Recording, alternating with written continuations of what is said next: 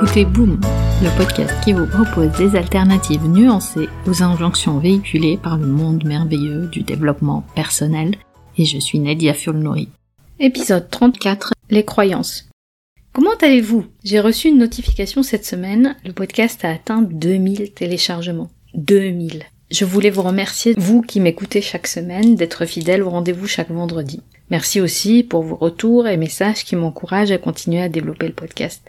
Boom est un podcast où en moins de 10 minutes, je vous offre ma réflexion sur une injonction dans le monde merveilleux du développement personnel et je vous invite à mener aussi votre propre réflexion, toujours dans la recherche de la nuance. Parce que les idées absolues n'existent pas. Aussi parce que notre expérience humaine est loin d'être linéaire. Parce que les idées, les concepts et les méthodes toutes faites ne correspondent pas forcément à tout le monde. Chaque personne, avec ses propres croyances, développées dans sa propre histoire personnelle, va plus ou moins se reconnaître dans ses idées de développement. Rien n'est absolu, y compris les croyances personnelles. Parlons d'ailleurs de ce sujet. S'il y a bien une expression qui me dérange, c'est bien celle-là, celle de surmonter les croyances limitantes. D'abord, les croyances, c'est tout ce spectre entre l'illusion et la certitude. On le voit bien avec la crise sanitaire, par exemple il y a des personnes qui vont continuer à croire que le port du masque ne sert à rien, malgré quelques preuves scientifiques solides d'exactement le contraire. Il y a aussi toutes ces personnes qui postent euh, sur TikTok qu'elles sont devenues magnétiques depuis qu'elles ont reçu le vaccin anti-Covid, avec des vidéos d'objets magnétiques qui se collent à leur corps. Peu importe l'étendue de ces croyances, elles appartiennent aux pensées, aux opinions de chaque personne et que chaque personne va se faire d'un sujet donné. Et puis, il y a les croyances que l'on a sur soi-même. Ce sont des croyances qui se construisent dans la durée de façon souvent inconsciente et en fonction aussi du vécu de chacun. Ces croyances agissent comme une sorte de protection de l'environnement extérieur. Nous les maintenons sans nous en rendre compte. On entend souvent que ces croyances sont limitantes et j'ai envie de dire que pas forcément. Si par exemple j'ai grandi avec l'idée que je ne suis pas bonne joueuse de foot, par exemple, est-ce que cette croyance est limitante pour moi aujourd'hui? Absolument pas. Parce que je ne veux pas être joueuse de foot. Maintenant, si une personne s'engage dans un club de foot et qui commence à penser qu'elle est nulle ou qu'elle ne joue pas assez bien, ici ses pensées vont la limiter dans ses entraînements et sa progression. Avoir donc des croyances ne vous limite pas ou ne vous limite que lorsqu'il y a un enjeu d'évolution ou de progrès pour vous-même. Donc, il ne s'agit pas de penser de façon mégalomaniaque tous les jours que vous avez des capacités extraordinaires dans tous les domaines, mais de prendre conscience parfois que vos pensées vont vous emmener sur un terrain non favorable à votre progrès, où vous allez douter ou avoir honte de quelque chose qui vous concerne. Et en tant qu'humains, nous faisons et nous pensons ce qui est le meilleur pour nous. Nous croyons être rationnels, mais nous adaptons souvent nos croyances ou nous prenons des décisions qui vont être plutôt basées sur nos émotions.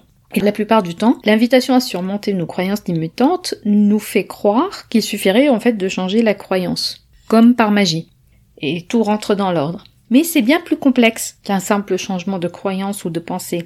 Si vous imaginez n'importe quelle croyance, vous avez sûrement la certitude comme moi, par exemple, que la Terre n'est pas plate.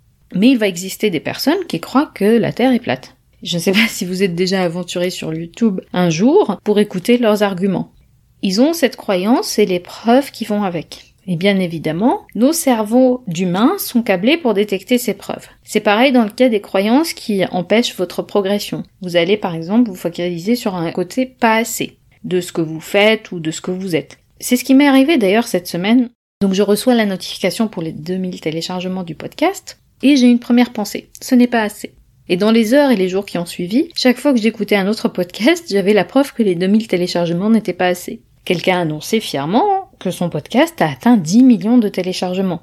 10 millions. Évidemment, 2000, ce n'est pas assez. C'est même rien. Une preuve qui justifie ma croyance, n'est-ce pas? L'idée donc n'est pas de changer tout de suite la croyance, mais de choisir de changer les preuves sur lesquelles on va se baser pour justifier la croyance. Dans mon cas, au lieu d'utiliser ce chiffre 2000 contre moi-même, je choisis de valoriser tout le travail fait jusque-là. Je choisis de penser qu'il y a 8 mois, j'avais zéro épisode de podcast. Actuellement, j'ai 33 épisodes de podcast et 2000 téléchargements.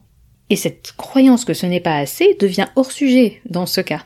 Avant de vous laisser, voici la piste de réflexion pour la semaine. Les croyances ne sont que des pensées. Elles ne sont limitantes que lorsqu'elles viennent altérer notre rapport à nous-mêmes, ou parfois nous empêcher d'être libres. Je peux penser tous les jours que je ne serai jamais astronaute, cela ne va en aucun cas me limiter ou me priver de ma liberté. Cette croyance, dans mon cas, est inoffensive même.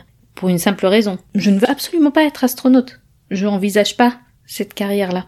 Mais penser tous les jours que 2000 téléchargements du podcast ce n'est pas assez peut créer en moi des émotions plutôt négatives, des émotions qui vont avoir un impact sur mes actions. Je peux par exemple abandonner le podcast. Ce n'est pas assez, j'abandonne. Ou ne pas être régulière pour publier un épisode par semaine en me disant, voilà, il n'y a pas assez de personnes qui écoutent, selon moi encore une fois, même s'il y a une preuve qu'il y a des personnes qui écoutent. Cette croyance devient donc limitante parce que ce podcast est important pour moi et ce travail que je vous présente ici est important pour moi.